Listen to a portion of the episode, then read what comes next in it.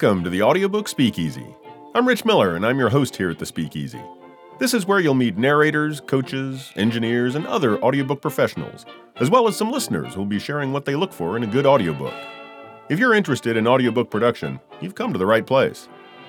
So come on in, grab a drink, pull up a chair, and join us for a friendly chat about audiobooks. Joining me tonight in the Speakeasy is an audiobook producer and editor who is widely considered the final word when it comes to recording audiobooks using Studio One software from PreSonus. Don Baarns, thanks for joining me in the Speakeasy tonight. Hey, Rich, how you doing tonight? I'm doing good. How are you? Oh, great, great, great. Good. Glad to hear it. What are you drinking tonight? Well, I'm such a lightweight. Uh, That's I've got all right. uh, Cheap dates Trader. Joe's. Yeah, wait till you hear this. Okay, now if, if you had caught me with this when I was say 30, I would have said, "Oh, well, that guy's a wimp." But uh, Trader Joe's white tea with pomegranate. all I believe that combined with lemon ginger echinacea, their uh, their juice. And over the years, I've graduated. My, uh, my wife's kind of a health nut, and um, so green tea or this is white tea. White tea and juice is is what I'm drinking, and uh, White kinda- tea and juice sounds Yeah. sounds perfect. Sounds great. They make great tea here in the Speakeasy. I've heard that from many people now. well, and uh, I did when I was a young guy playing music. People used to buy us drinks all the time, and uh, I, so today I'm a very moderate drinker. I'll drink, you know, wine. I drink some mixed drinks occasionally, but hmm but minimal because I thought I thought I was a really good musician when I was a young guy. We'll probably talk about some of this later, but uh, people would buy you drinks. And Sure, yeah. oh, hey, as a young guy, hey, they're free. Cool. Bring me one. and uh, but we would we'd record the band once a week, and uh, one day I heard the recording of myself when I thought, boy, this would be great. I was so excited about the night and how it went and how we sounded, and then I heard myself, and it was terrible. and this, I, this was after a few drinks.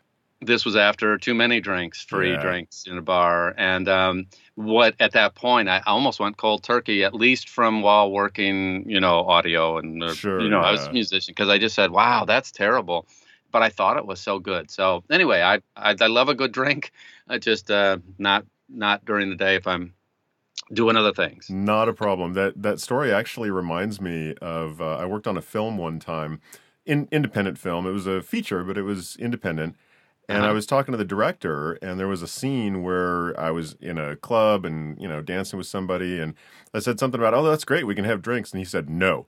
No alcohol on the set, and I was, and he was a really easygoing, mellow kind of guy, and I'm all, whoa, what, what brought that on? And he said, I did that once. I was. I was shooting a short, and it was a house party and i thought well this is great so we can actually have people you know have beers and drinks and whatever they want loosen people up it'll make the dialogue easier this will be great he said it was the worst shoot that he had had at that point because it it just shut everybody down Every Yeah. everybody just got, you know, I guess mellow enough to where they forgot they were acting. And he said it was just terrible. So he said, never again. Nobody will ever drink on my set ever again.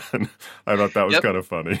it, and it happens, you know. So socially, I mean, I still, I definitely have a drink socially and all that. So sure, yeah. Uh, but while working, and I, I learned to drink tea and uh, a little bit of coffee. I'm a very, very moderate coffee drinker, but uh, not not in the afternoon, evening. So No, I understand. Well, I am having a drink in the evening, and uh, I'm joining you tonight with a Gibson. Uh, all right. Don't have Gibsons too often.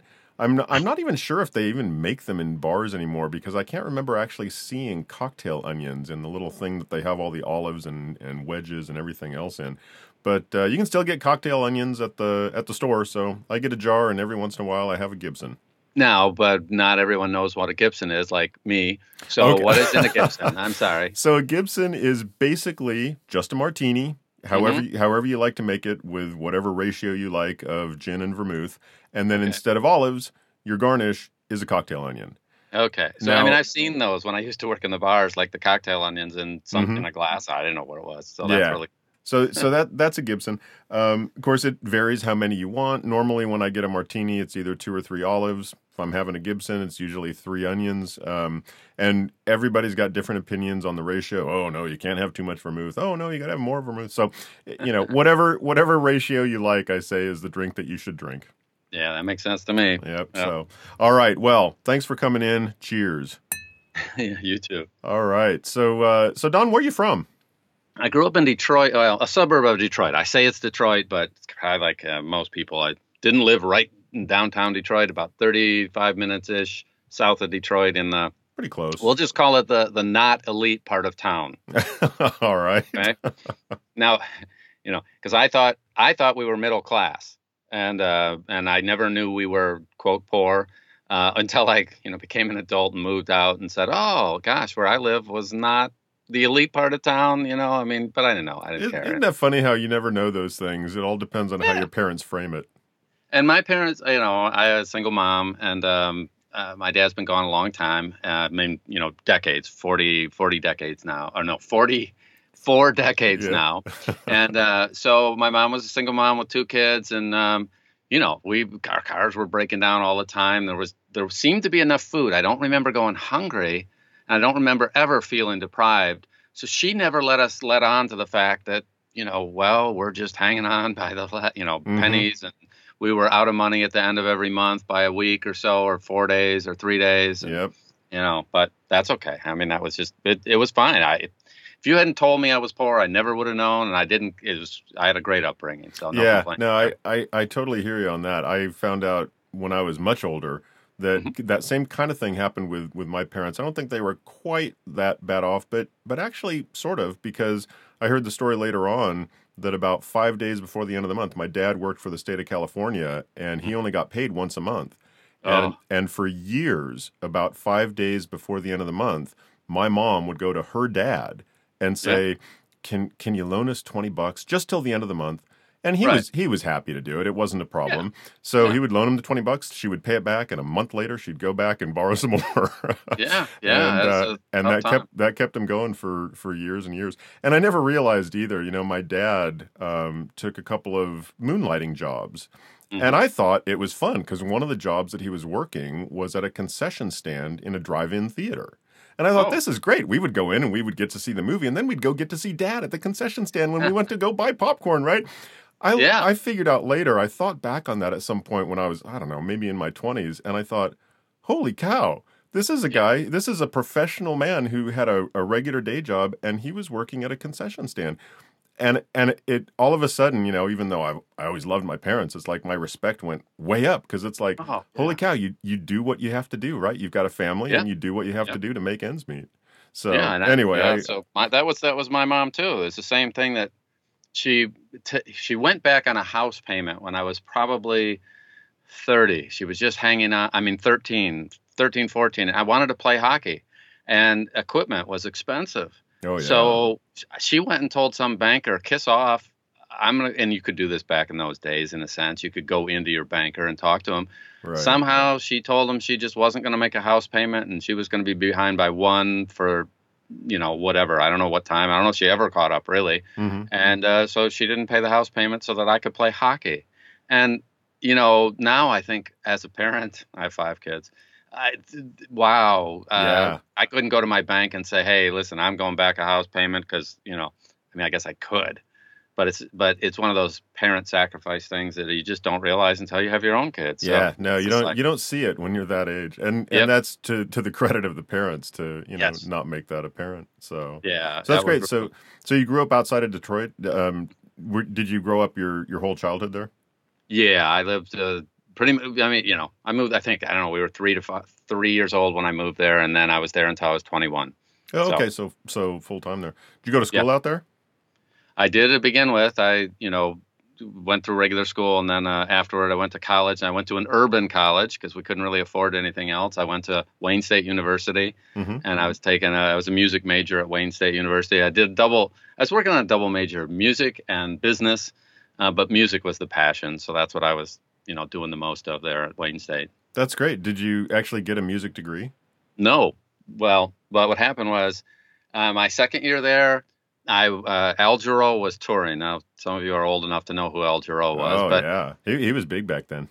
yeah. So Al Jarreau came through town, and I was a young musician. I had been studying with a guy who had been had gone to Juilliard and was a Motown session player.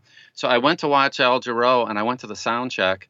And at the sound check, there was a guy named Alex Acuna who had played uh, in a famous jazz group called Weather Report. Oh yeah, I And he- remember that name too. And I was young, you know, and back in those days, this was to be the late 70s. uh, right in right about 1980ish. I went to a sound check knowing that there would be no security in those days, and I just walked in. It was an outdoor amphitheater that they were playing in. I walked in, sat down, listened to the whole sound check, and then introduced myself. And this guy encouraged me to come out to LA, and uh, that ended up, you know, changing my life by him saying, "Hey, you know, you should go study with these musicians." And I ended up coming out to LA and going to something called Music uh, Musicians Institute, and uh, that's where I ended up graduating from as a musician. So that's great. So I don't know what they. I'm, I'm not familiar with Musicians Institute. It sounds vaguely familiar. I think that when I was living in LA um, back when I was going to college, I may have heard of them but I don't know what they do. So is it a regular like a, a BA or a BS kind of degree, or is it yeah. uh, something else? Well, when I was there, it was more of a of a vocational school. Okay, teach you how to today be a working musician. A, yeah, today it is a fully accredited. I don't know. They have a four year program, and you get a degree, and they're accredited, and that kind. I mean, so they evolved. When I started, they were just newish. Um, they started off as Guitar Institute of Tech. So some people may have heard of GIT and then the the year that I ended up going, they started PIT, Percussion Institute of Tech, and they were they had for bass and singers and but um, but they hired these famous session players that were playing on kind of all sorts of hit records and movies and TV to be in the drum department. I was the second the second class that graduated from there. You know, they started every six months a new class, and I was in the second one uh, just because I met this guy and he encouraged me to come out and you know I studied with him and so it worked out really well. That's great. So when you were doing uh, at at Wayne uh, Wayne State, what mm-hmm. were you doing in terms of music? Uh, they had, of course, like all good colleges, they had a great jazz band. Um, also, when you're studying music and you're a young musician, they also have this thing called ear training. Uh, we had an ear training lab and so I would go into this lab, and they had cassette tapes. And uh, I don't know if you remember cassette tapes. Oh yes, you're quite, younger than me, but it's okay. Well. I, I uh, doubt that I'm much younger than you from the dates that you're talking about. I know all of all of the stuff you're talking about. okay, contemporaries. So we would go in, and um, but I don't even know if they were cassettes at that point. I don't think they were. I, they were cartridges of some sort. You would take these things in, and you'd go, and they would be playing you two two notes uh, if you're a musician, there would be two notes at different intervals, and you would say, "Oh, that's a third, that's a fifth, that's a," mm-hmm. and you'd have to write down on these little sheets. And essentially, you were listening in order to identify sounds, and because you can't see the sounds, you need to practice listening to them. Yeah. And so, so as a young musician, I, I, was taking piano classes, and of course, I was taking drums. That was my specialty, or that was what I wanted to be. But I knew to be a good musician, it really is helpful if you understand some of the other instruments, no matter what instrument you play. Oh, absolutely, yeah. And so, so, so, anyways, I was taking music classes, but music theory, ear training. Uh, they also had a great jazz band, and I was, you know, in the jazz band, and of course, that's what I like to do. And um, so, study of music, music theory, and then I was taking business classes. I ended up actually doing some programming there. I took uh, computer science and punch cards for those few, for like your two listeners who are old enough to remember, you know, the Fred Flintstone Stone Age of computers. The the university had a uh, timeshare. Uh, it's not called timeshare uh, I don't remember what's time something. Anyways, you you take your punch cards down, you'd hand them in, and you sure, come back yeah. a day later. You, have got go. the yeah, you've got the a certain amount of time that you're allowed to yeah. to yeah. to work in there. Yeah, no, I know exactly what you're talking about. when I was so in college, it was it was just after the punch card era. Um, we did have a, a mainframe in the school, and I don't want to go too far down this rabbit hole. But then I did take a job later on and mm-hmm. they were they were still using punch cards in, well into the 80s it, and they oh, wow. stopped using them right before i started working for them in uh, i think it was uh, 89 uh, 90 yeah, yeah. Some, something like yeah. that but they were using them for a long time and they were using uh, tape backups as well like you know full size tape so yeah i, I remember those days uh, even if uh, so if i'm younger it's not by much uh, so the, the, music thing sounds great, and I, I couldn't agree more on learning other instruments as well and how good that is. I always thought that the piano was mm-hmm. a great foundation yes. for like all kinds Everything. of music. Yeah, Everything. for everything. You, Everything. get- you learn the rhythm really well, Yep. um, and all all the different intervals, like you were talking about, thirds and fourths and fifths and whatnot. That sounds like great training. Is you know you hear something and you have to identify it. Yeah, you you'd better be able to do that if you want to you know move forward in the music industry. Yeah, and now now before I moved to LA, what you know, so my mom's poor. One of the things that she started doing when I was uh, 14, she started taking me to private drum lessons. Um, and now I look back, this was a half hour drive one way where we had to go to this place. Wow. And uh, and but she was trying to keep me out of trouble, and later told me the one thing about practicing drums because I have an adult son now who, when he was home here, he's he's moved out.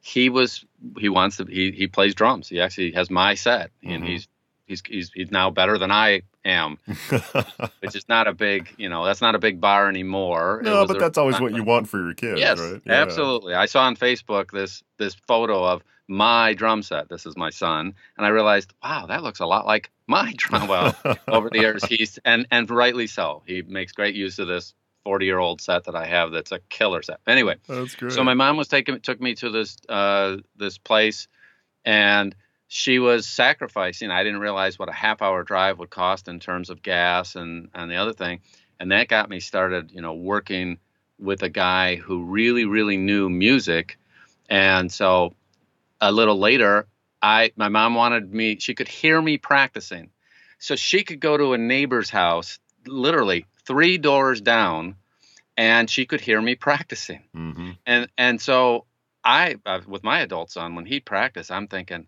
how did my mom put up with a young drummer?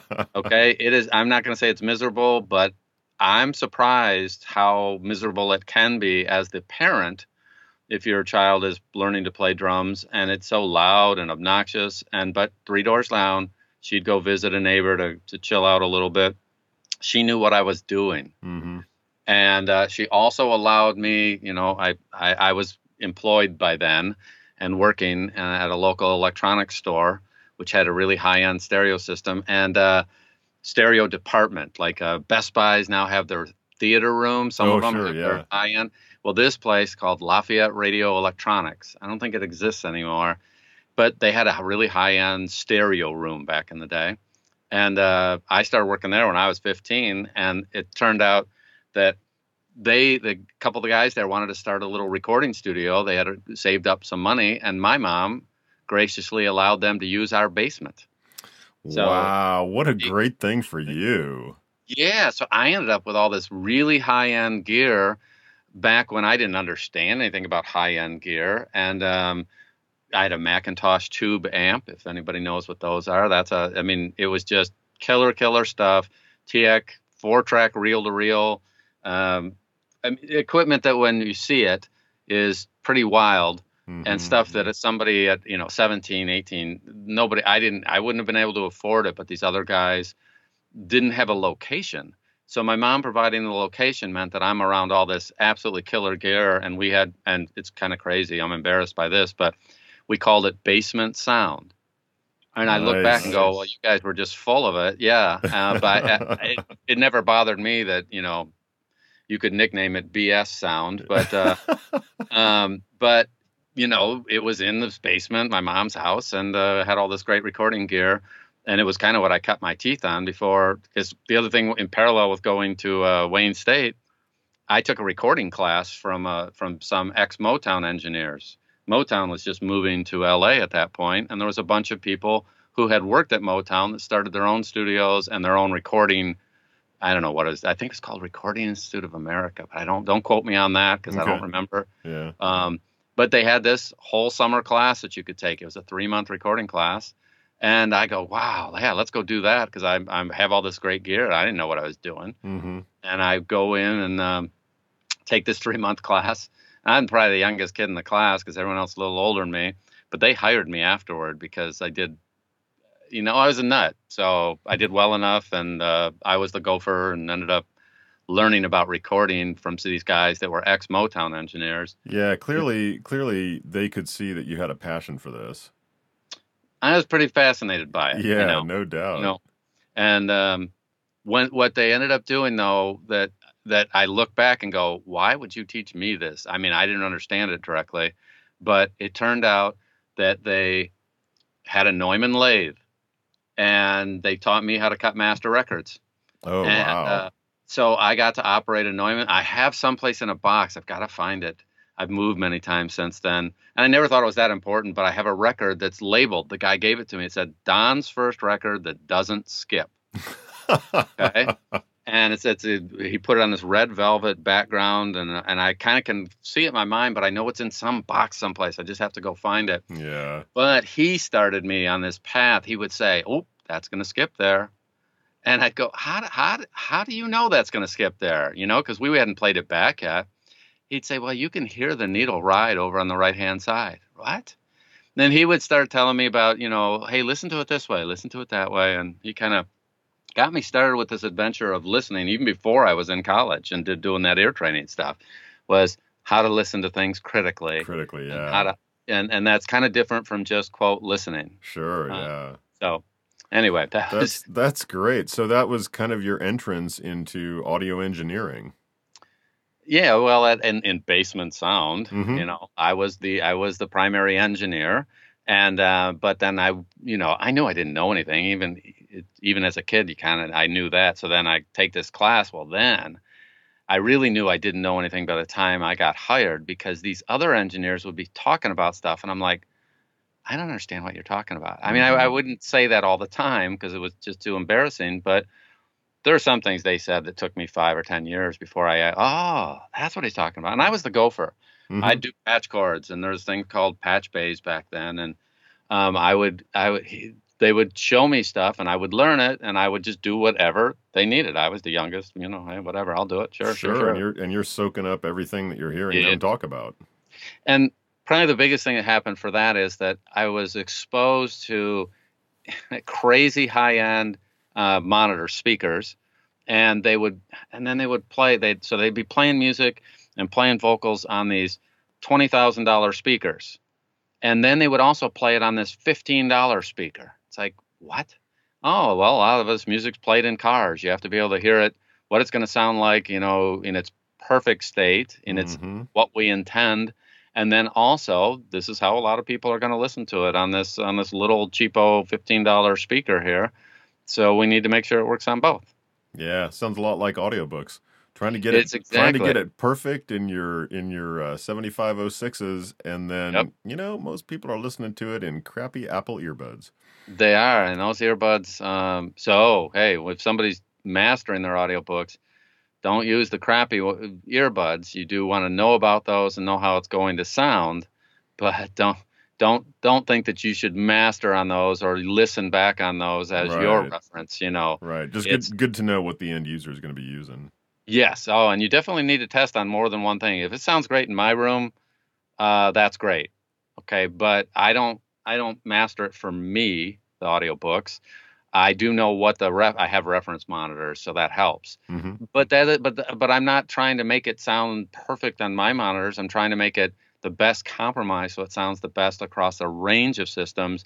And there's some things I'll, I mean, I cut out some high end as an example because I know it's not going to make it through to the end. Right.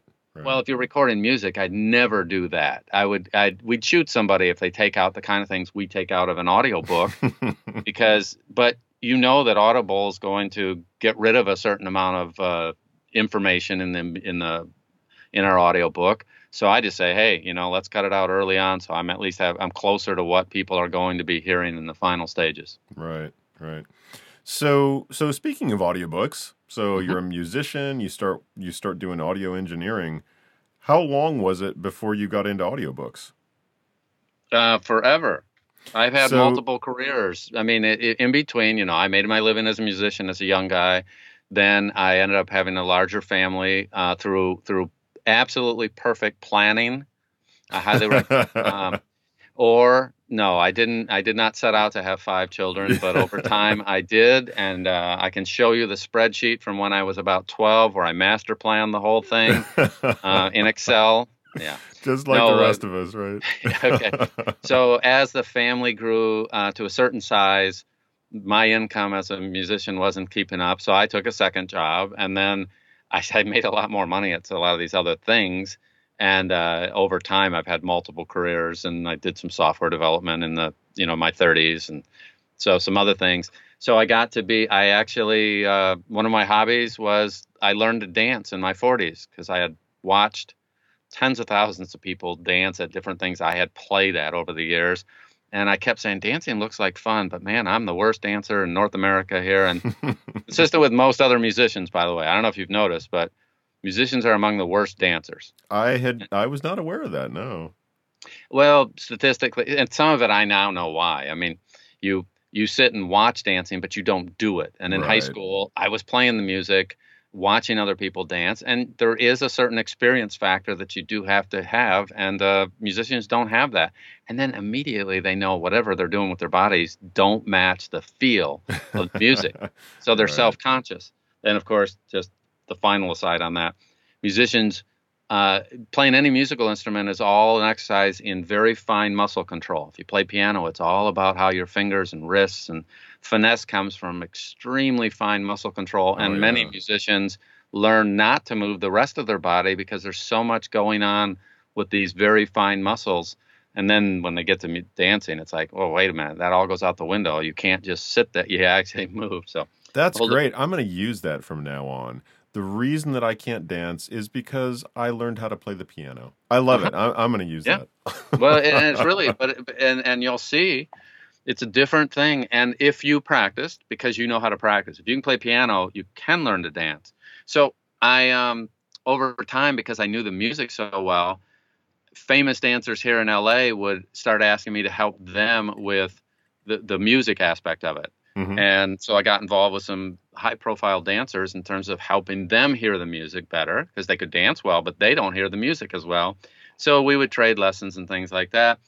And I was doing, I ended up, uh, I have been teaching since I've been about 17 because my drum instructor hated working with beginners. So after I worked with him for about three years, he started teaching me how to teach, and he'd give me beginning students, and I would teach them. After about a year, year and a half, he would take them over at that point and uh, at the end of my day, I would take a lesson from him. And so I've been, you know, kind of coaching and teaching since I've been a That's young guy. That's great. That's great that he would trust you with that. Well, you know, I was passionate about it, and he he could see sure. I really wanted to learn everything about it, and so he was he was teaching me. And um, it turned out though, at one point after dancing for about five years, I was doing a lot of social dancing. So I wrote a, I had a blog. It's still out there. Um, I'm known around the world as the Unlikely Salsero, which is uh, my my hobby, uh, and it's because I'm an older white guy. Uh, nobody expects that I can dance salsa. Salsa, right? Yeah, that's just, great. I don't have the look. All right, nobody looks at me and goes, "Ah, that guy's a dancer." Yeah. And I'm not even great at it as a dancer, although I'm extremely competent with the music aspects of it and the musicality parts of it. But mm so I started teaching with the the person who was a, a you know I started teaching with another person I was taking private lessons with because they recognized oh he, he can't dance well but man he actually teaches pretty well and uh, so I ended up writing a book on uh, social dancing. I wrote three. I have three books out on Amazon. Um, you know, called uh, Social Dance Success, and um, and so somebody asked me, "Hey, would you do them in audio? I don't want to read them." And I get oh, I don't even know what that is. so because of this person asking me to take my books, which he could get them in ebook format or he could get the print stuff, and he wanted them in audio, that started me on this quest of okay, how would I do that? And the funniest thing is, my wife and I got busy, and then my wife has a theater background, so she became the number one narrator. I'm I feel like I'm a hack at as a narrator or a voiceover person. She's excellent at it, and so she became our primary voice, and I've I've been a, the tech guy behind the scenes. You know, like uh, I always think of the Wizard of Oz. Yeah, the man behind the curtain. So that that ends up being me. So when and, when was this that you recorded your own books in audio? Well, here's the funny thing. That was my intent. And what happened was I started researching, found ACX early on, and I told my wife about it, and she was our kids were just getting to that age where she was starting to say, "Hey, you know, I might I may go ahead and, and start tutoring. She was tutoring on the side because she had she had uh, homeschooled all our kids mm-hmm. all the way through till college, and five of them, and she's very good at that. And uh, but she was saying, okay, well, she was doing some tutoring, But hey, this uh, my th- with her theater background, I started saying, hey, look at these audiobooks. People are doing this, and she said, oh, I, that sounds like fun. And um, of course, today I go, hey, that, that's work. Yeah. uh, but but but it sounded like fun, but it also sounded to her like something that when you combined her acting skills with my technical skills that we probably would do pretty well. We kind of looked at it and said, gee, between the two, you know, I'm a third of a person and she's two thirds of a person in this thing or Good more. fit. And uh, I'll bet between the two of us, if you voice stuff, you can use all your character stuff and singing. She's got a voice degree from University of Michigan, and she's a great singer. And she's a she's a really good actress. So therefore, we could put that together into something that, that would work. And so, it, uh, my, doing my books, which was the genesis of this whole thing, became a back burner project, and we got so busy, it never happened. Hmm. but it is actually happening this year. Oh, that's great. So you're finally going to get your books in audio. I am, and part of it is that um, you know you, you'll know this, and and but listeners might not. I do a lot of coaching. I teach a lot of people Mhm. how to produce audiobooks, and um, but I also take. I, I've always loved this dual role in life. I guess probably because my drum teacher had me teaching, and then at the same time I was taking sessions from him and other people, and he was always encouraging me, "Hey, don't just study with me." Your, your goal is to find three mentors. One of the rules, you know, that I if I'm talking to somebody, I say, hey, don't don't just depend on me. I'm good for this part of it, but you're going to ultimately, most of us will accumulate over time three really strong mentors if we're if we're going to maximize our potential. And uh, so I'm studying with somebody who's famous, and we'll just say he uh, specializes in nonfiction. So if you know who Sean is, I'll just go use his first name there. I'm I've, I've heard of a Sean. I'm not Yeah. sure which Anyway. one that is, but Yes. I, I've heard of a Sean that works Yes. in nonfiction. Yeah. Yes. So anyway, so so and him and I agreed. Okay, this is really dumb. I've got this raw materials. I wrote it. Um, it's about social dancing and making the most of it when you're a little bit older, when you're not maybe the best dancer in the room, which is always me. Um, but I learned how to social dance and how to make that all work when I'm not the best at it. It was always a hobby for me.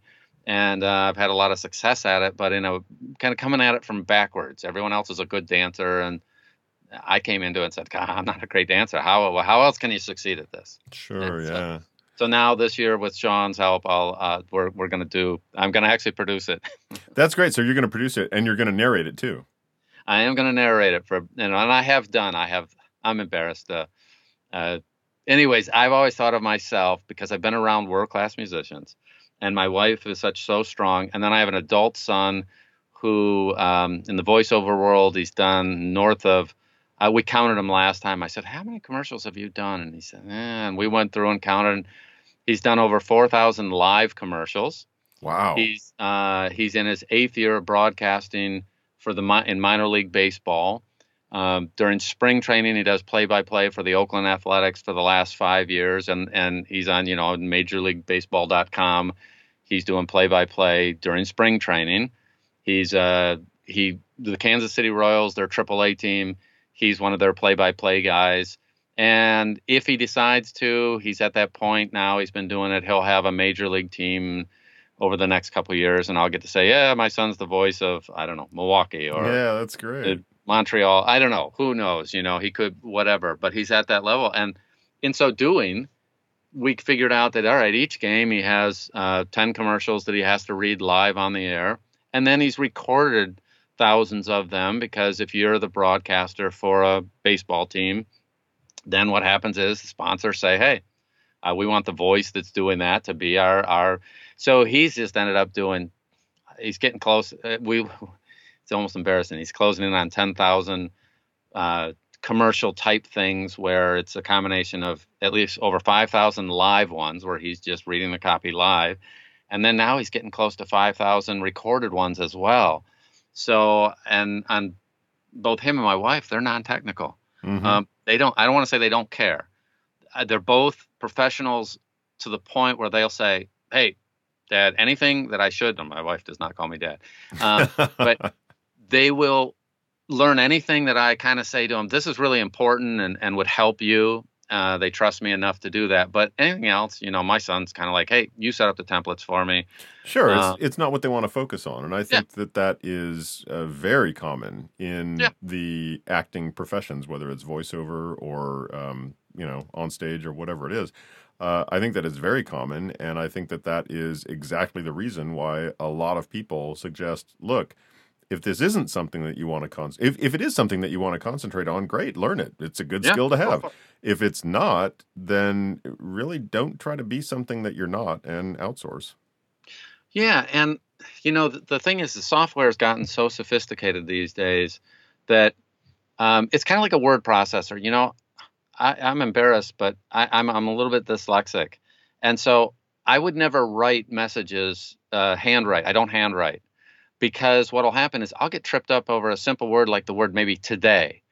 So I'm writing something, hey, you know, I need to see you today, and the word today, I'll look at it and I'll spell it like backwards or something, and I can look at it and go, wow, I know that is wrong, but I don't know what the. I mean, I can get confused on a single word. So anyway, Mm-hmm. when I got a word processor, all of a sudden it spell checks. It puts this little squiggly line underneath it, and it's like, yeah, I know that's wrong. Do I know what the right one is? Let me look. I right click, and it gives me four suggestions. Oh, I recognize the right ones. And so a spell checker and software uh, word processor gave me a whole new life of writing. I do. I ended up writing a big blog, and I've I've written hundreds of articles, but without a word processor, I could not do it because I just couldn't write without being so embarrassed by the lack of being able to have some words. I mean, I can tell they're wrong. Mm-hmm. I couldn't do them. So I would outsource all my editing. My what the reason why I'm married to my wife partially is in college she would edit my papers. Oh, good way to meet somebody. yeah. So I think it's the same thing though for an audiobook narrator. Um, learning some about the tech side is helpful. Absolutely. but you want to yeah. figure out you need to figure out the balance there and i let the word processors do their job of telling me and my son and my wife both they're experts at using the templates they're experts at running batch processes and and letting the software do the grunt work the 90% and then they both can listen to and they actually are both pretty good with rx after doing thousands of them they're way above average but uh, they you know they just don't hey i do it i mean right. Not not something they want to focus on. Nah, that's just they'll do it if I'm busy. Okay. So that's about so how did how did you get into uh, Studio One specifically? I know that you've used Mhm. well well. What other DAWs have you used? I know that I- you've used quite a few, but I know that you are really a Studio One expert at this point. yeah. It's that's that one's the one I'm most passionate about. Um, I'm pretty dangerous because I had some software development in my background. I tend to learn software. You know, I don't want to say quickly, but certainly faster than most. Mm-hmm. And so over the years, I always like knowing what what the other ones are doing. So I had a period where I used Pro Tools a lot. I had a period where I've studied Reaper.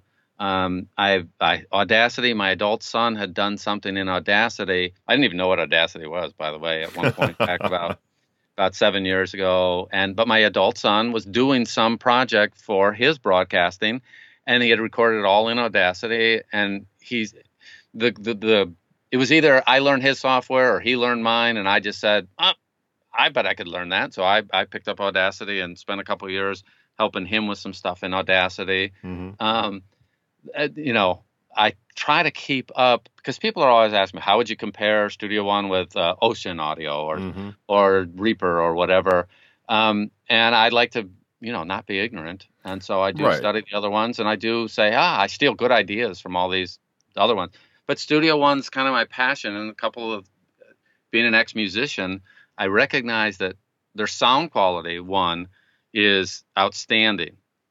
And everybody has this thing, well, they all sound the same when you record them. And it's like, yes.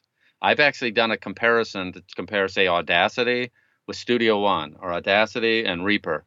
And if you export a WAV file immediately after recording it, they are literally identical. Mm-hmm. And so that quality is great. But the instant you apply a single effect to any of that audio, so you run even amplify, that's pretty minimal. But if you run an EQ, if you run a limiter, if you run a compressor, if you run, once you run any effect, then there's big differences between all the DAWs. So- Interesting. Um, it's not in the recording. In the recording first level, they all record a wave file at the same level. hmm I mean, I literally have compared. So I haven't tried every one of those, but I've done Reaper, uh, Audacity, and Studio One, and recorded the same thing. Took the same file. I had multiple mic because of my setup and my background. I was able to record. You can record in Audacity and Studio One at the same time, by the way. If you ever Sure. Yeah, depending on your interface and you know, Yeah. your microphones You know. and whatnot. Yeah, that makes sense. So I, I just routed them and I just said, all right, I want to get the same input into both at the same time.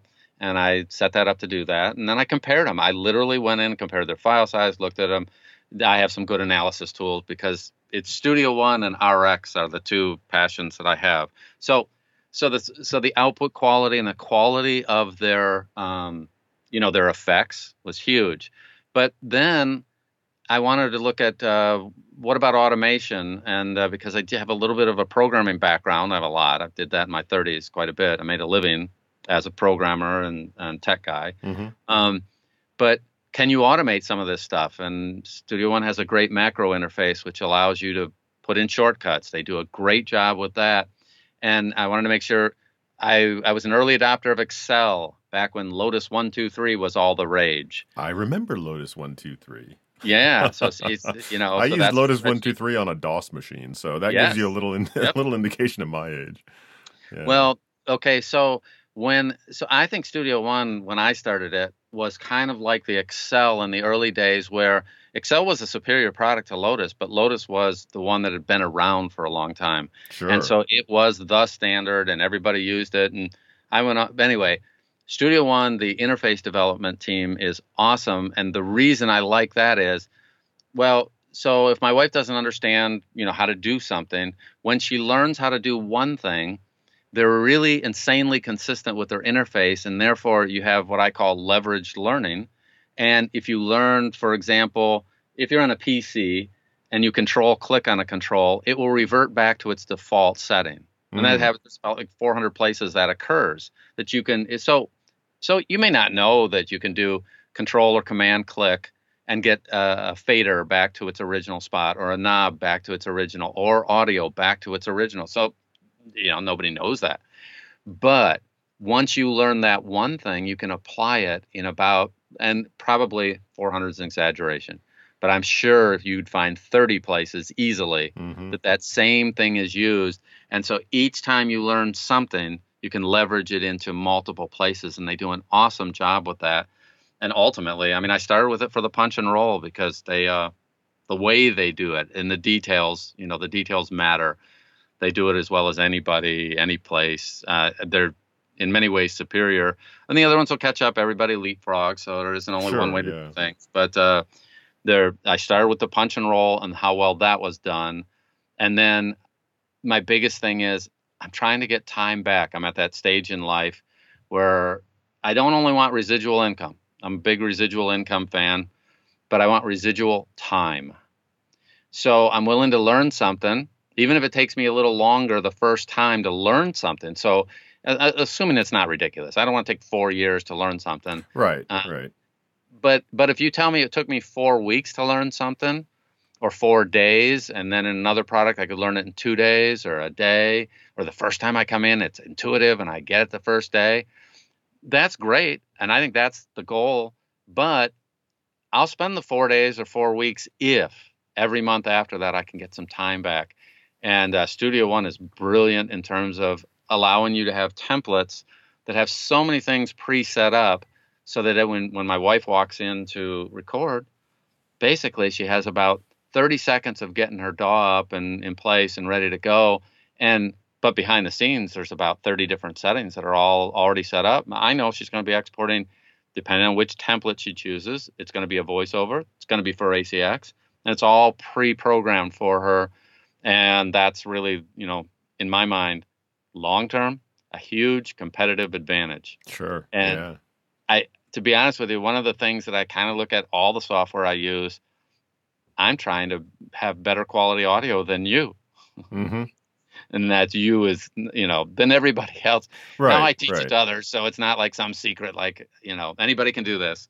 But the point is, how are you going to have stuff that is uh, at least comparable with the best? hmm because everybody is upping their game over time. And I don't know if you've noticed, but there are a flood of people moving into audiobooks, voiceover, uh, anything related to this. Every eh, eh, if you go to the store and you say, "Yeah, I'm doing voiceovers," what does the cashier say to you?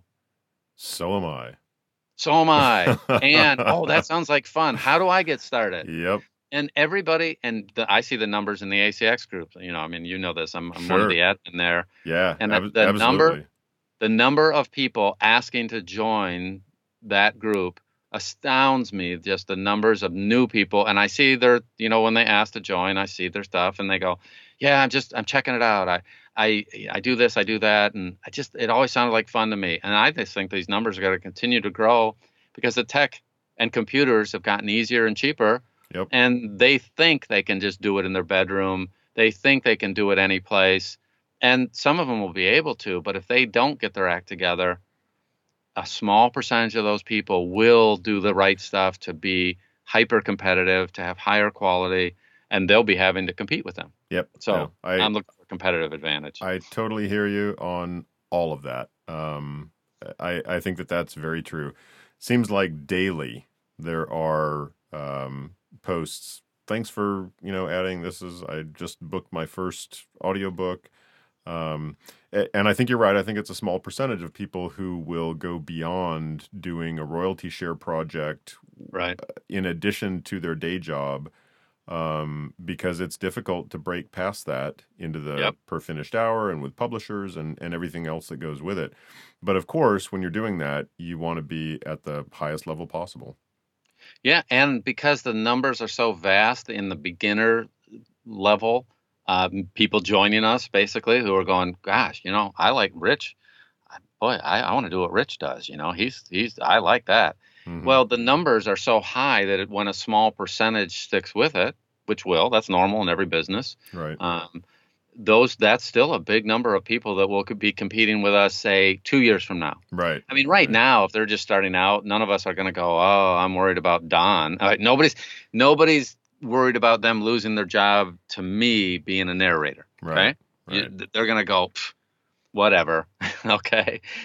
Now, what we do know if you're a musician is if I were to practice enough, this would take me a lot, but if I were to practice enough, I could be an excellent narrator.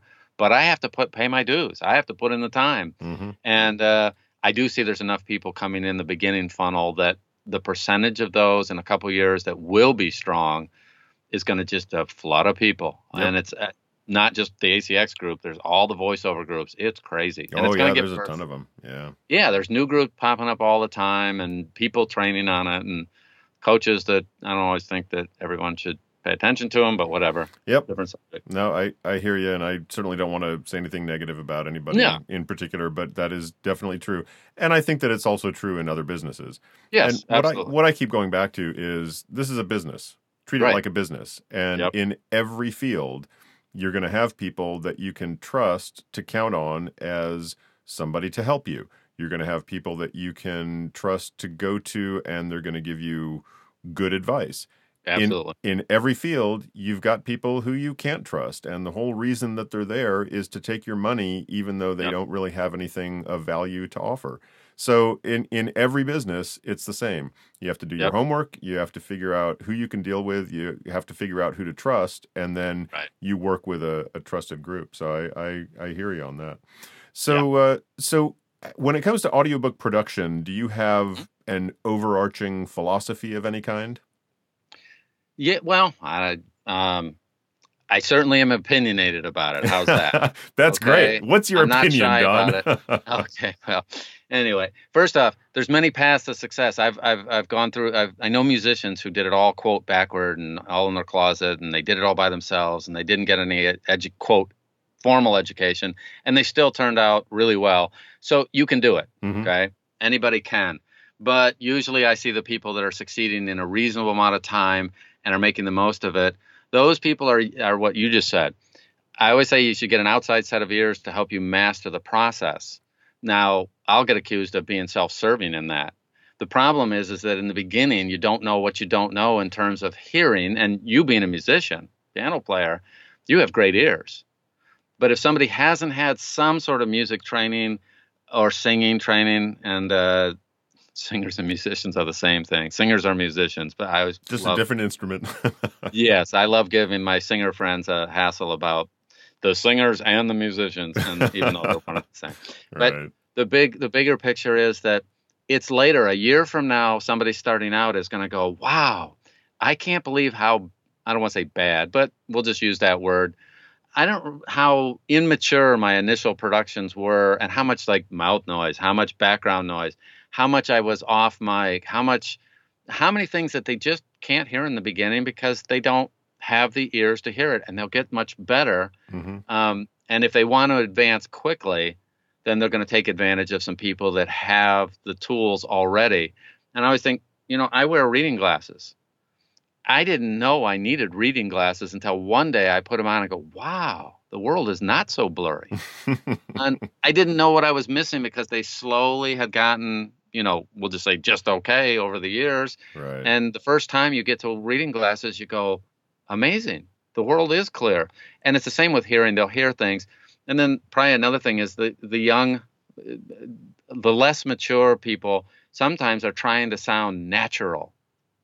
And I just don't, I mean, I, I know what they're trying to say. I, I realize they don't know how to express it. But it's more about sounding unprocessed and engaging hmm and natural natural has almost nothing to do with it nobody wants to hear my voice and its quote natural form and i always just joke around and go well okay natural uh cyanide is natural Right. Go try that okay Yeah. i mean mushrooms and a hundred other things are natural out there that if consumed inappropriately they're going to kill us but that's a that's a you know little extreme but if I, if I'm going to go on to a television show or uh, some a movie set and they're going to have these lights on me in order to look natural, even as a guy, they're going to put makeup on me. Yep. Now, do they want me to look like a clown? Eh, Well, some think I do anyway without the makeup, but that's side discussion. It's just the thing is is that they will put makeup on a guy who doesn't normally wear any makeup so that under the lights then they are going to look and the and with the cameras they're going to look natural. But they're anything but natural if you saw them without all the cameras. Well in audio it's a similar thing Yep. that we process we do some compression we do some eq we do some other things to our audio and when it's done nobody should know we were there it just it's just now you're acting and your engagement with the listener and the engagement is the biggest thing. And it should sound unprocessed. It should sound quote natural. But a lot of times it's like makeup. Yep. it's you know you need it and you know, or so it isn't about sounding natural. Um, it's about sounding unprocessed and engaging and the tech stuff needs to fade in the background. If you're doing it right you're not worried about the tech stuff. My wife she never thinks about it. She just talks quote That- unquote she acts and engages That makes me think a lot. I, I like the makeup analogy because it makes me think a lot about acting. And Mm-hmm. you always want to, when you're on stage, you want to you want to be believable. And so so a lot of times people say, well, it, it has to be natural. Well, to get to something that an audience member is seeing as natural, you may be Right. doing something that is very unnatural for you to be Right. doing or saying in however Right. you're doing it or saying it the goal is not to actually be completely natural in what you're doing. The, the goal is to appear to be natural to whoever the audience is. And and So- I I think that's very true with with makeup, with acting, with with audiobooks, with uh, commercial VO. Uh, Yeah. I, I see that Yeah. a lot. You know, the big thing these days, and it has been for quite some time, is the conversational read. And Right. and I get that, and it needs to be conversational. And I am by no means a master of this, but I think that it's it's always interesting that it needs to be a conversational read. But like you were saying before, you know, if Don was doing this or if Don was doing that, if I'm just having a conversation with somebody, that's actually not what they want to hear. What they want to hear is their their impression of what I would sound like if I was doing that. yeah So it's there- a whole there- different animal It is. There, there's like this other layer, and I, I think that a lot of people don't don't quite get that. And like I said, I'm I'm no master of this, but I get No. the concept. listen if it was truly being natural I would have been a great narrator a long time ago. right, I mean, exactly. And I wouldn't have to take sessions or lessons, or I wouldn't even. Nobody would. Yep. So to sound quote natural, I do understand that's you know I just don't think it's the right word, and uh, mm-hmm. too many people miss the boat on that. And you see it all over life. I mean, I you know most most women are wearing makeup, but they don't want to look like they wear makeup. They people have, get braces. They do all these things so that you just kind of when it's all done right, nobody notices if I'm made up, if I have hair color, if if you know yep. I'm old enough that I have hair color. Okay, yeah. I'd be I'm I'm Santa Claus Snow White if you see me, uh, and even if you go back in my Facebook far enough, you'll see me 100% white because my grandfather was gray at age 35. Yeah, and I, I, followed right in his footsteps. So yeah, me too. I but, I think that I got my first grade hair when I was 17. I thought, what the hell is this? yeah. So here's the thing I could go ahead and go totally white, and that's cool. And there's a lot of guys that do it, and they wear it well and love them. You know, love you, man. I mean, great. Um, I look older, and so I do some color. I still have some gray, and under the lights, I notice under lights, my gray really comes out every time I do a video. And it's like, wow, you look great. And I look in the mirror, and just in the mirror, I don't look as gray in person as I do under the lights when I'm doing a video. So all the audio needs to be that kind of thing where whatever needs to be done, and there is some good processing that you can do, um, at the end of the day, should not sound like there has been any processing, but there's a bunch of little details in the middle of that. Yeah, yeah. No, I hear you. That sounds sounds like a good overall philosophy there. So uh, there are a lot of people who are listening who are narrators who are mm-hmm. self-recording. They're not going into a studio. They don't have a director. Um, what's your advice to anybody who is going, who is doing that kind of thing, sitting in a closet, recording their book, self-recording, all you know, responsible for all aspects? Well, yeah. Olympic athletes have coaches. Mm-hmm. Professional athletes have coaches, and I don't know if you've seen some of these coaches, but these coaches, if you watch football, baseball, whatever, some of these, at least I'll just pick on the guys some of them couldn't run 15 feet without passing out and having a heart attack, and you can tell they're not exactly in good shape. Mm-hmm. Um, so get outside advice. It really comes down to I'm really not equipped in the beginning to self evaluate. Um, if you want to succeed in a shorter period of time, and then on the other hand, don't let anybody stop you from doing this thing. You just have to do a lot of it and expect that you're going to have a lot of hours of doing things and be comfortable with you're going to redo some things sometimes. Uh, I can't tell you in the beginning stage where we would record something, and by the time we got to chapter 10, we actually had a, you know, my wife liked like the character she was doing and the way she's delivering, and and then we go, wow, chapter one really is kind of terrible compared to chapter 10 because now we've got it all dialed in. And so we would go back, a lot of our early books, we would go back and re record chapter one because we kind of said, wow, if they, if they don't get engaged with chapter one, they'll never get to chapter 10 where they might be a little impressed with what we're doing. Mm-hmm. So in the beginning, it's okay. You just end up going back and going back. And then if you want to accelerate your growth, you're going to probably find a coach that's helping you with the performance aspect of it because that's number one. Many people are these days finding a coach that helps them do their basic setup for the engineering part in the early stages. You can take that all over, uh, and you don't need years of audio engineering, but certainly you're either going to study for six to 12 months on your own, or you're going to get somebody else to help with that. Or you're going to turn around a year from now and go, well, that wasn't quite as good as I thought it was because you, there's no way to know what you don't know. Mm-hmm. So find some people and find some people and not just uh, not just the loudest voice in some of the Facebook groups. Mm-hmm. I don't know if you've noticed, but some of the some some of the louder voices are not. There's an exception. There's some loud voices that are awesome, but there's also some very loud voices that are very immature in terms of both performance and tech, and they give a lot of advice with great authority. And uh, so be careful who you listen to. I guess would be the takeaway for that. Yeah, no, I I uh, I hear you on that. I've I've worked with a few coaches, and uh, it's it's always been a positive experience, and uh, and I always highly recommend that. When when people come in and they're you know brand new and they say, well, what about this? How do I do that? There are a lot of people, myself included, who say, you know what, you really need to work with a coach. And I, you know, when I say that, I don't mean you have to work with somebody once a week for the next year to be able right. to do what you're trying to do. It might only Right. take a few sessions. Maybe you're a quick study. Maybe Right. you learn something from this person. Maybe you go to another coach because that one didn't work out right after one or Yep. two sessions and you learn something else from that person. It could be that after a month, you're like, you know, 100% better than you were when you started. But get some, I, I'm, I'm just echoing your sentiment of get, get an outside pair of ears. I, I think that's Well- always a good idea. and I wish it was like me that had thought of that. But my, you know, my initial drum teacher, I remember him saying to me, "Over time, you're going to find three mentors for this or I anything else." I, do." I love that. I got to I got to think about that. And so over the years, when I learned to dance, so if you take so if you take sessions from one person and only copy them, you become a clone of them, and that's not really a great thing. It's it's good in the beginning, but uh, and you do want to clone somebody, find somebody really good, and mimic them the best you can in the beginning.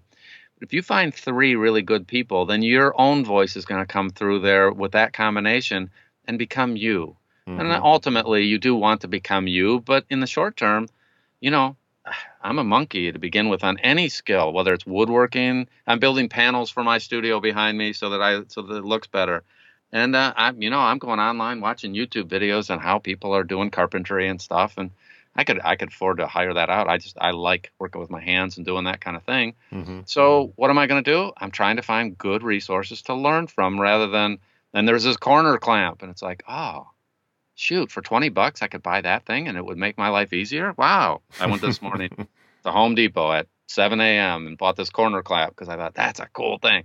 Well, I don't know how many months or I mean, you know, I don't know how many things I would have done on my own without finding someone to get some information from. And I'm not trying to make my living doing that kind of thing, so I don't need to be quite as uh, obnoxious about finding a good resource. But for anything that I'm doing where I want to earn and and provide for my family, those things I think go find the pros if you can. And if you can't, learn as much as you can. YouTube is a killer resource. My only pushback on that is it's also a lot of rubbish. Uh, it's both ends. a lot of noise. Yeah. A lot of noise. That's a better way to put it. Yeah. Um, so I- so you can get great information, but you also can get the total opposite information and some really bad information all at the same time. Yeah. Um, I I love that three mentor thing. I got to think about that and and how that fits into the experiences that I've already had, and Mm-hmm. um, see who else is going to be in that group. But I definitely have a couple of candidates in my mind for uh, the people who have been the most helpful in uh, Yep. in my acting journey over the years. well, Um, and as an acting, so as an actor, as you're doing this, and you look back, somebody was your primary, and most of us have a secondary and a third one, and then I mean, you may have to go through six or eight over a couple years or a period to find the three that you stick with, or that you always cycle back once a year and go, hey, check this out. You know, I'm gonna pay you for one session and have you tune what I'm doing, and is it still on point? Um, people that do that really grow faster than all the people around them. It's just it's a, a great way to grow quickly is find your mentors. And unfortunately, sometimes you do have to pay them. Um, uh, most I- of will- the time. well, here's the problem though. So people send me something. They say, "Will you evaluate this?" And I think, "Oh, I don't want to tell them it's bad." I mean, if it's great, it's easy. You go, "Yeah, that's great. Keep doing what you're doing. Cool." But if it's really not very good and they're not one of my clients, I'm I don't want to say, you know, I'd say, well, there's a few areas that are a little rough, but to really go into it, I don't want to tell them that. I mean, it's just what's not. I'm not trying to be a critic of everybody. I And could so I could I'm- see that, but I got to say, from being on the other side, if I were to Mhm. go to you or somebody in your position and say, "Tell me what you think," I would absolutely want the Yeah. you know the uh, absolute Well- honest truth. okay but here's the thing if i'm if i'm if if you and i are working together then i think it's my responsibility to be brutally honest and that and and if you have a coach who's not then in my mind you've got the wrong coach Mhm. they need to be now they need to do it with respect because we're all adults here but they still right. need to be able to go don you know and you know that that's not your best okay Mm-hmm. yeah. or that's not the best you could do hmm um, and here's the ways that we can tune that. But if I go to you and I just say, "Hey, what do you think?" To put you in the position of being the critic. Um, yeah, I and- hear you. and- so in a Facebook group, if someone posts this, "Hey, can everybody give me feedback on this?" I notice that a lot of the voices that respond are not the people that have the most experience. Mm-hmm. Uh, the people with the most experience kind of keep quiet. They may say a line or two, Mm-hmm. but they but I don't have time to. I don't want to be, you know, obnoxious. I just don't have time to sit and give them all the play by play of here's the six things that I thought you might have considered tuning. Mm-hmm. And so, um, and a lot, I know a couple of my, you know, high tech friends also the same way. They go, I'm so, I, I don't have time. And I don't want to be in a position where I'm the critic. I want to encourage people to do well and I want to encourage them to keep going. And since they're not really going to study with me necessarily, um, until they are, I usually keep quiet now. If they put up something that's great, I'd love going, Hey, fantastic. Keep Mm, doing what you're doing. You know, I don't mind that. That's great. Right. I don't want to be the bad guy. I'm not. That's not my position. If you ask my opinion directly, okay, that's one thing. But if you crowdsource things, then I don't want to be the one negative voice in the crowd unless somebody says something that's just driving me crazy. Then I'll at least make some comment. Yeah, I hear you. I I guess I'm a little more likely to be the negative voice in the crowd, um, and and Yeah. that that can be uh, problematic. So I Well- I hear you. There's that balance and trying to find, you know, how do you encourage people, um, and yet, you know, tell them the truth. But some of them don't want to hear it. Um, Mhm. I, my they, wife. will they think go- they do, but they don't. Well, they put it up there sometimes. Now, unfortunately, I put it up there thinking, hey, this is really good. And boy, when Rich hears me narrate, he's going to go, wow, Don, you are amazing. How did you do that? And then then you listen to it and you think, well, okay, here's the 16th. Now, well, you know, I love the way you delivered the first line, which was your name. hmm And then you leave out everything else because you just, unless you know me, what if I take it wrong? right. It's it's What if- difficult. Yeah. So, anyways, there, it's hard to get good advice. I'm not saying you can't get some good advice, but then it'll be drowned out by people who uh, sometimes the first three people go, "Wow, that sounded great," and then I listen to it and stuff in the background. I hear their dog barking, um, and I think, God, four people just said you sound great. It go with it.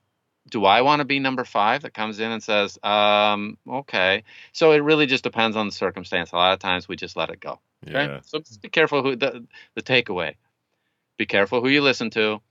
Um, if you go ahead and get a few, one- if you just even one or two with some people who are really experienced, you'll do a lot better, a lot faster. There are exceptions to everything, and you know you can make things work. So I'm a I'm since I grew up poor, I've learned how to hack almost everything and and uh, bootstrap, and I love that kind of thing. So don't take it that you can't but you're creating work for yourself and you're creating a situation where you'll get to relearn something later because it's easier to learn it the, right the first time. Mhm. Okay, that's Yeah. that is one of my philosophies about this stuff. Yeah, yeah, no, Okay. make, makes sense. Um, so for the, those narrators out there who are not only narrating in their closet and they're no director, no producer, they're just narrating their material, and then after that, they're Mhm. pla- they're planning on proofing, editing, mastering, doing everything themselves. What kind of advice do you have there? Uh, do that the shortest amount of time you can. I mean, if it's getting, if you're still getting work and you're still in that stage where you're learning and you want to do that, great. But um, if you continue to do it all on your own, it just takes you a lot longer. So if you have more time than you have resources, other resources, go for it. I mean, don't stop doing it. Not that they would anyway if I tell them, but I, I, I'm fine with that. So bootstrap where you have to, but save your pennies and figure out how you can get somebody to assist because the best records in the world that have come out over over time have always had a producer. Quincy Jones made Michael Jackson in the early stages because he could see some things and they worked together as a team. So I, Olympic athletes the same way. If the best Olympic athletes have great coaches, the best sports teams have great coaches, and you're just going to get further. Uh, but if you are doing it all yourself, do as much of it as you can, as fast as you can, and as soon as you can, then get somebody on board to assist with everything that you can. I mean, the sooner you do it, the sooner you can get to a point where you're making money at this business. And find some people that have some business sense as well, because it's not just about, uh, you know, I don't need perfect audio. I need perfect. I need as good enough audio for the stage where I'm at today, knowing that I want to get the next book out and learn and get better with the next book. So Mhm. some of this is volume. I can't be a great piano player by just practicing it all in my head. I got to go out and perform.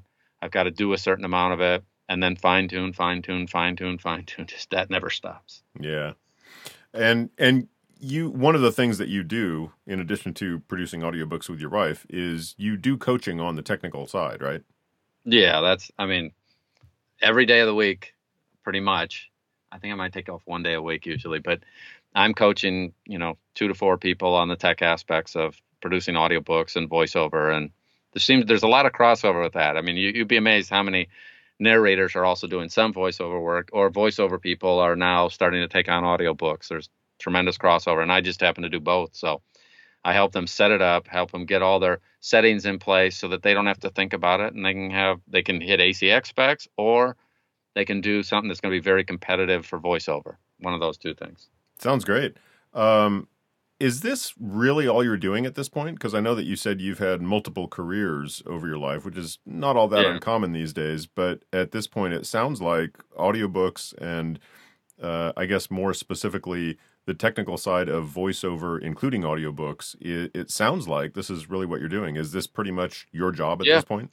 All we do, all we do here is deal with audio, meaning either we're producing uh, or we're coaching others to do it. That's all we do. I mean, it's my whole fam, my, my adult son, sure. my wife, and myself, and then I now have my college uh, daughter who's dabbling in voiceover, and um, she's earning some of her college money, which is as a dad is kind of like, hey, that's, that's fantastic. Cool. Yeah. yeah, yeah, that that must be great.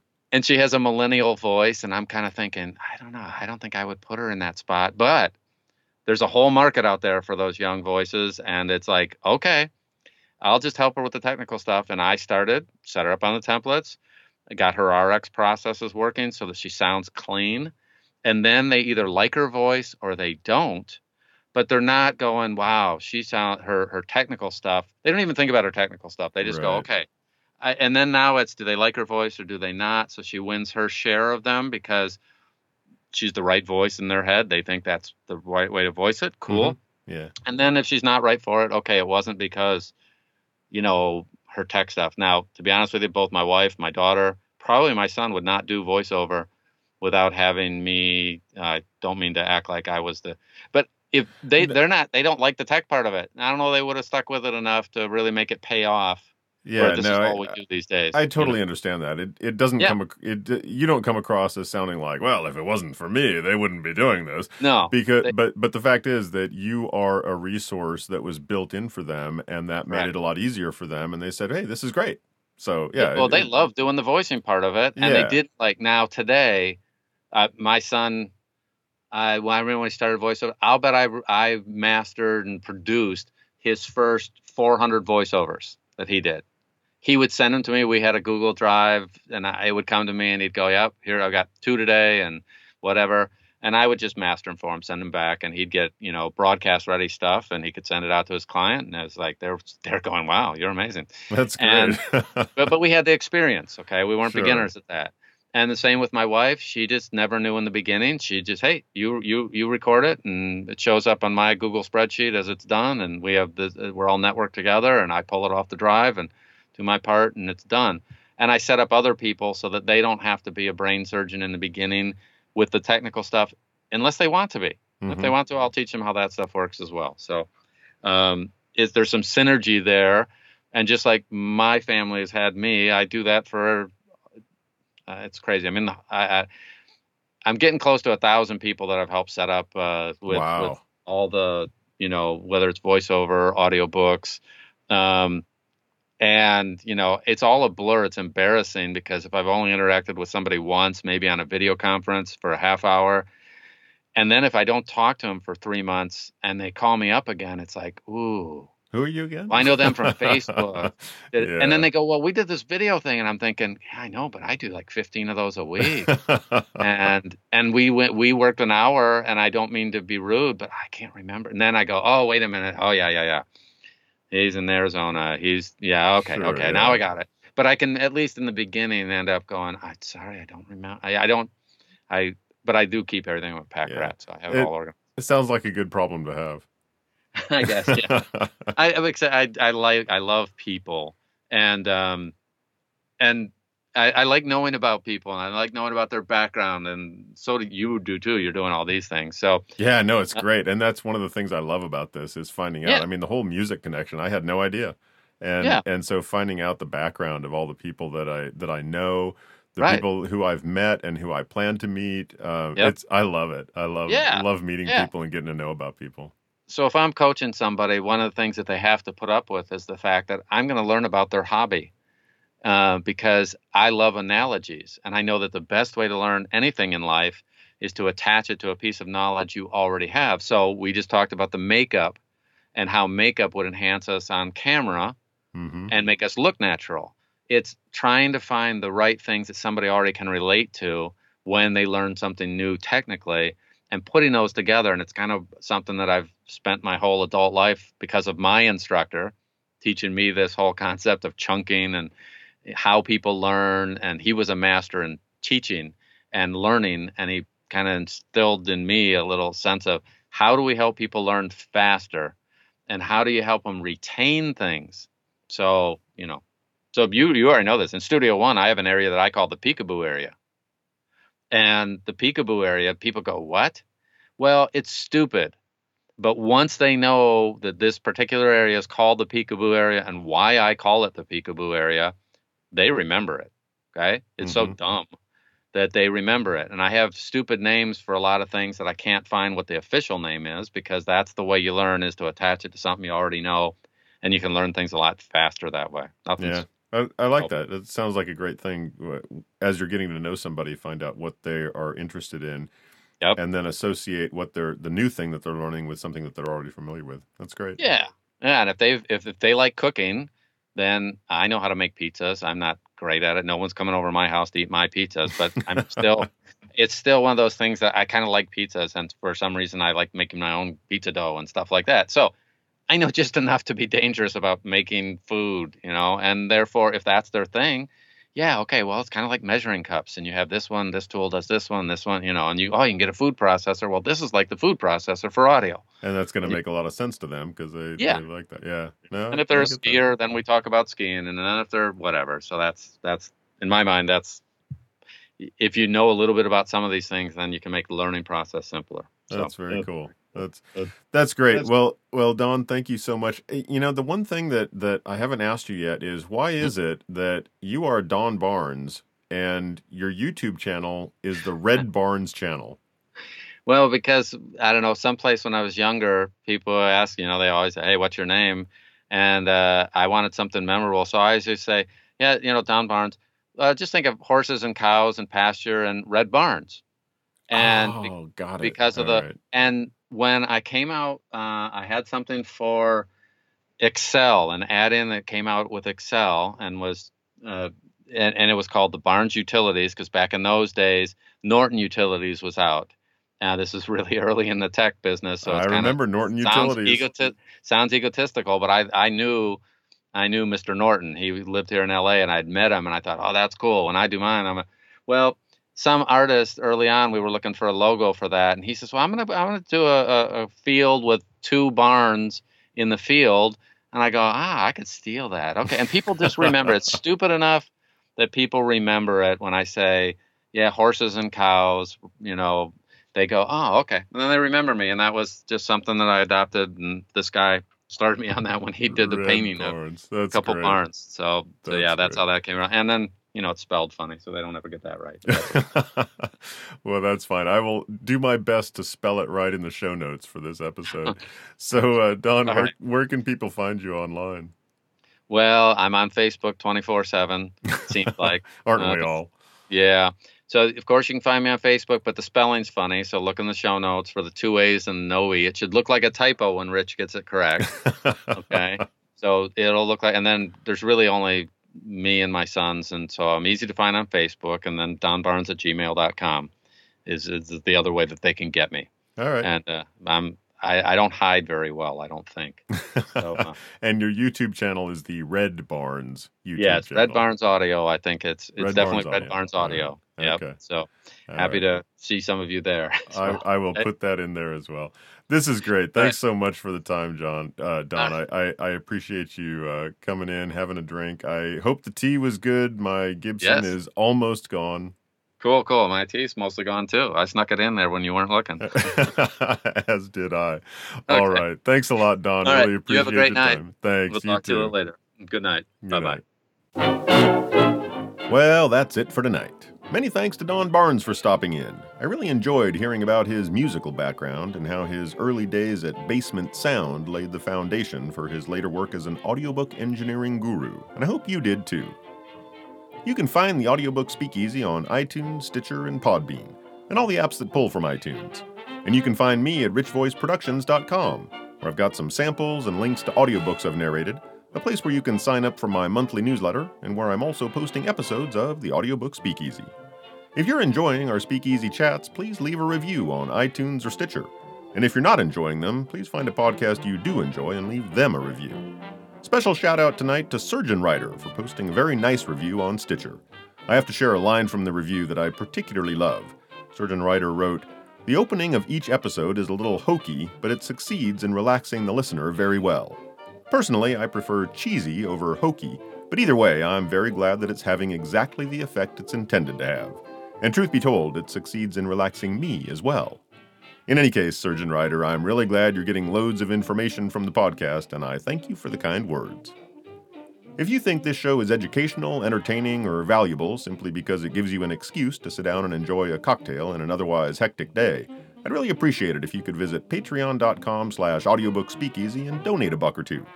You donate per episode, but don't worry about breaking the bank if I decide to publish an episode a day. You can set a monthly maximum. Until we see you here in the speakeasy again, I hope you can find some time to enjoy an audiobook. Cheers!